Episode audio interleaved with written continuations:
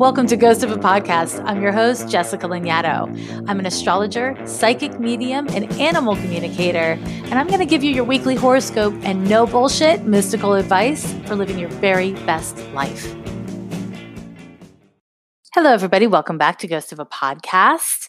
I've got a question for you, and it's pretty astrological. It says, I always thought I was a happy go lucky Sagittarius who loved philosophy and travel. And whilst this is true, I studied philosophy and I'm writing this in Bali. Ooh. Turns out that I'm super intense and scorpionic too. I have Moon, Venus, Pluto in Scorpio, and Pluto fits around my chart, conjunctioning loads of planets too.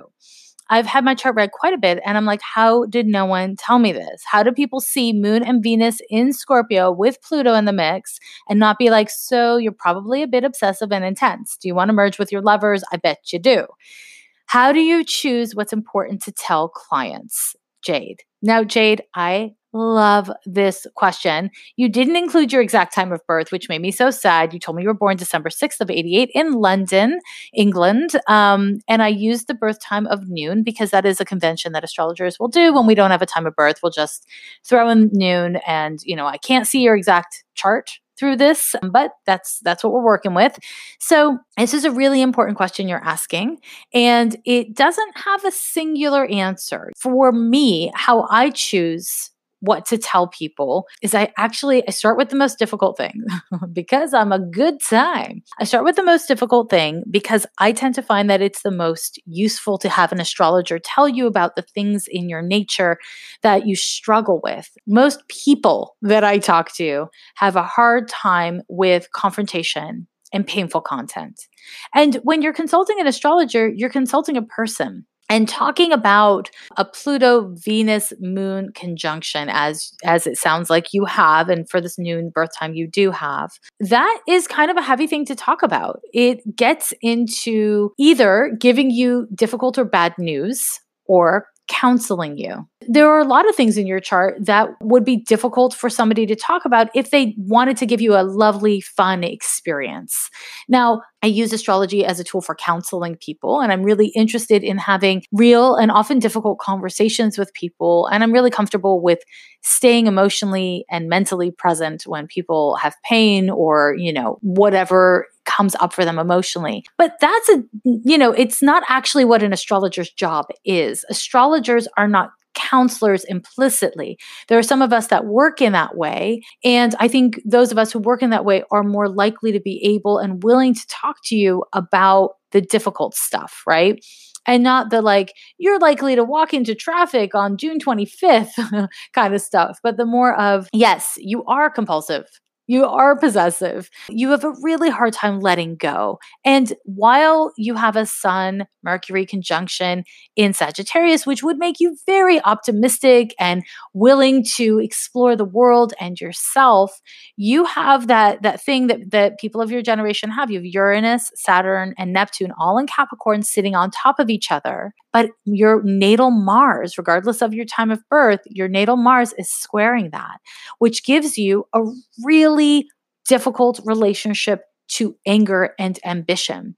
So that you might find that you have limitless energy to do things that are kind of adjacent to what you want, but a harder time doing the things that you really want that Saturn Uranus conjunction really gives you a struggle. And this is kind of like a generational thing between the drive for freedom and the drive for autonomy, the needs that you have for survival, and the needs that you have around thriving and being spiritually whole.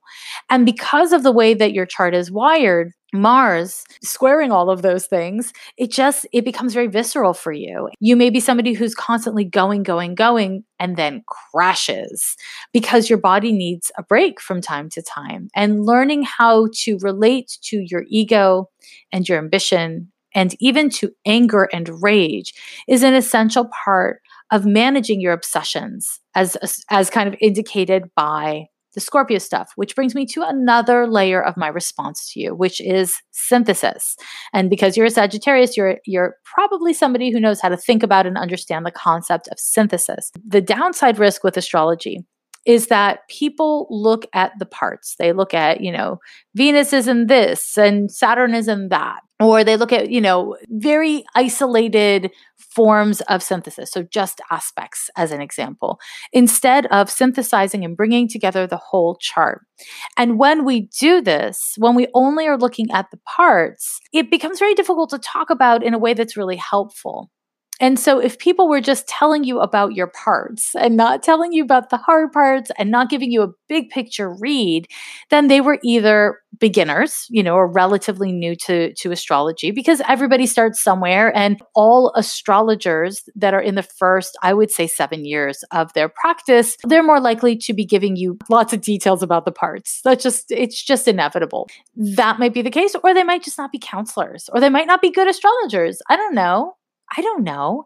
But in terms of how we decide what to share, I think different astrologers have different approaches. I'm interested in astrology as a tool for self empowerment and self knowledge and self reference. I want to help people help themselves.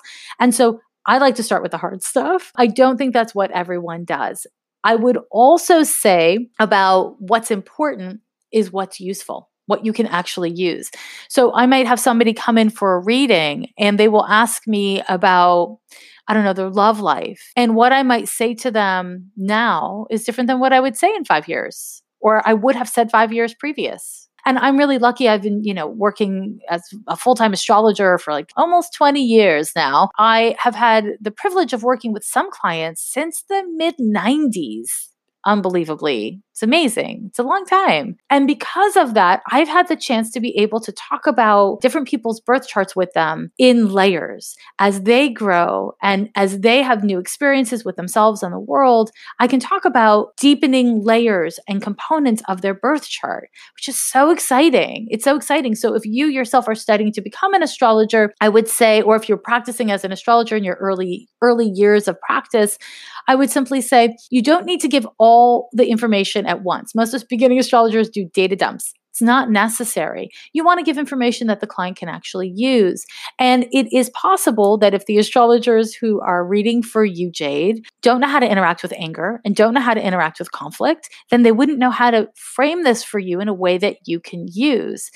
But that's a reflection on them because as I look at your chart, I can see that if you're willing to look at difficult things, you're amazing. You're like a mountain mover, you know? And when you're unwilling to look at things, yeah, you're pretty distracted and you want things to be lovely. Otherwise, you can really shut down. I would also say if you haven't re listened to old astrology readings, it is possible I don't know. I really don't know. But it is possible that people said things to you that you weren't able to hear at the time. But if you re listen to the recording, you might be like, holy shit.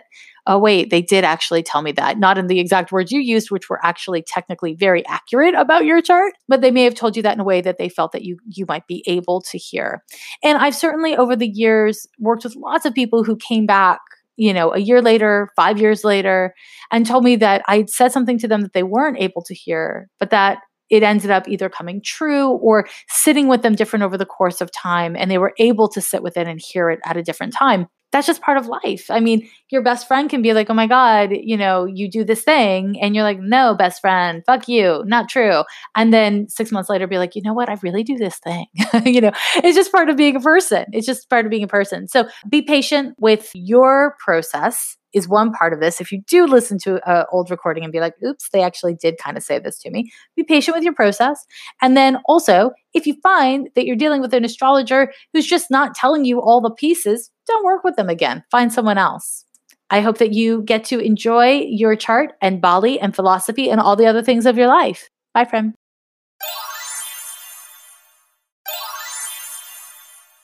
Welcome back to the Astrology Corner of Ghost of a Podcast. This week is a week where we have a full moon. We're going to be looking at the week of November 18th through the 24th of 2018. The big news this week is the full moon right on the 22nd. It's it's happening if you're in the US at the same time as Thanksgiving. This is actually a really big deal because we are living in a heightened political climate and so many people celebrate Thanksgiving in this country with their families. It's a time where talking about politics is kind of inevitable. I mean, it's kind of inevitable. Me personally, I didn't grow up in the US, I, although I live here now. I grew up in Canada and I didn't grow up celebrating Thanksgiving because Canadian Thanksgiving falls around the Jewish high holidays. And so I would celebrate high holidays with family and sometimes there would be a turkey. I'm not going to lie, but I don't remember it ever being like a thing outside of public school. But living in the US for so many years, I have seen how really uh, loyal Americans are to this holiday of Thanksgiving that is intensely problematic. The apolitical interpretation of Thanksgiving is the theme of gratitude, and it's the theme of recognizing the abundance and bounty that you have and sharing it with loved ones. And that's great. No downside there. I loves it. However, that's not really the roots of the holiday. That's not actually what this holiday is. It's about, you know, a bunch of lies I'm sorry if you don't think they're lies. I mean, I'm sorry on like lots of levels, but there are a bunch a bunch of lies that we as a culture perpetuate about how like nice white people came to say thanks for for the land that you're willfully giving us. And you know, everybody like broke bread and was super chill together. That's the the general party line that we like to that we like to encourage. It's got really deep Christian roots to it. It's got really deep colonialist roots to it it's really it's it's a holiday of the joys of white supremacy and colonialization and and it is it is annoying for lots of people to hear people like me talk about that when you're just like and I want to eat cranberries and hang out with my family and not go to work and like watch sports. And you know what? That's that's cool. You can enjoy all the things while also looking critically at the things and owning I am choosing to engage with this in like cultural way that works for me and also, I can acknowledge that this holiday is really messed up. The colonizers that came to this land were violent. They raped and murdered and they stole from the people that were indigenous to this land. And since then, and over the course of many hundreds of years, the indigenous people to this land have been robbed of their land and their languages and their sovereignty and so much else. But I'm really not an expert on this topic. And that's why I consulted my friend Samuel White Swan Perkins. And I asked him to give me a really good resource so that I could be more educated and so that I could be supportive to Native tribes in California, where I live, and throughout the country. And he gave me a really amazing resource. He sent me to IITC org, the International Indian Treaty Council. And what this organization does is they represent indigenous people from North, Central, and South America, as well as the Caribbean and the Pacific. And they work for the sovereignty and self determination of indigenous peoples and the recognition and protection of indigenous rights, treaties, traditional cultures, and sacred lands. You can donate money you can educate yourself and you can find ways of being involved. And so check out this organization. If you're certainly if you're celebrating Thanksgiving, this is a great organization to donate to as one possible way of honoring the complexity of this you might not want to think about native rights. You might be like, you know what? I have a minute off of work. I have a minute with my family. I have a really good feeling about my rituals and my, my experience of this holiday. If one of your rituals is to be grateful, be grateful. That's a beautiful thing. But don't do it at the expense of looking at the truth. Don't do it at the expense of educating yourself about what this holiday is and what it means. Because again, we're in this place where we're meant to be looking at our shadow as a society as a country, as a culture. I want to reiterate this thing I've been talking about with Jupiter moving into Sagittarius as we now have it. The full moon is in Gemini. It's right at not even a full degree of Gemini, which means on this same day, the sun moves into Sagittarius. So now we have this really powerful full moon happening in Gemini in Sagittarius season, while we have the planet Jupiter, the ruling planet to Sagittarius, in Sagittarius. And this full moon chart, you know, it comes with a lot of stuff. It's got a full moon square to Mars, moon opposition to Jupiter, and a Mars square to Jupiter. So, what this kind of all boils down to is this might be a holiday where there's a lot of fighting. this might be a holiday where passions run high as what we care about comes forth out of our mouth much more impulsively, much more bluntly, much less finessed as we intend. This is a time where people are really feeling passionate and reactive. I am not going to tell you how to be around your family. I mean, I will if you write in a question uh, about you specifically, but I'm not going to tell you how to be around your family because I think for a lot of people, their feeling is well, I've been talking to my family about my political values for so long and it just doesn't work and it's just fighting. I can hear that and I can say that there's th- there's something really complicated about family where, you know, if you are the liberal in the room or you are the conservative in the room, then you kind of get branded that way. Just like I don't know, if you were really messy as a kid, then you grow up and you're in your 40s and your family's still like, "Oh, you're a messy person," even if you're really meticulous now, right?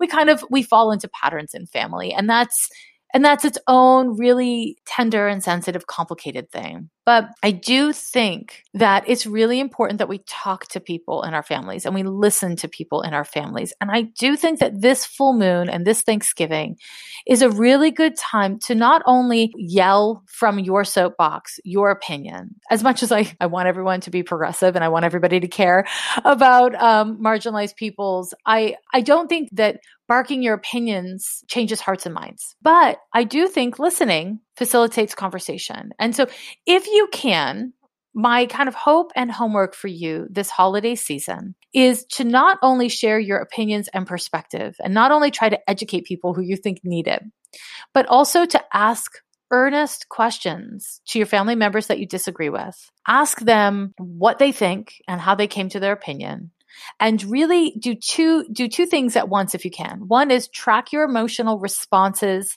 especially the defensive ones, and breathe through them because they are not just about whatever somebody is saying or not saying. They're about your family stuff, right? And we all have family stuff even if we come from fantastic families. The other thing I want to encourage you to do is try to have a sense of empathy and understanding for your family member and for where they're coming from. If you can talk to them from a place of authentic empathy, then you're not fighting them. And maybe, maybe ultimately you are fighting them and that's okay. You know, families fight, but being able to hold space for, all right, this is your life. This is your journey in life. These are your perspectives. And I can hear that.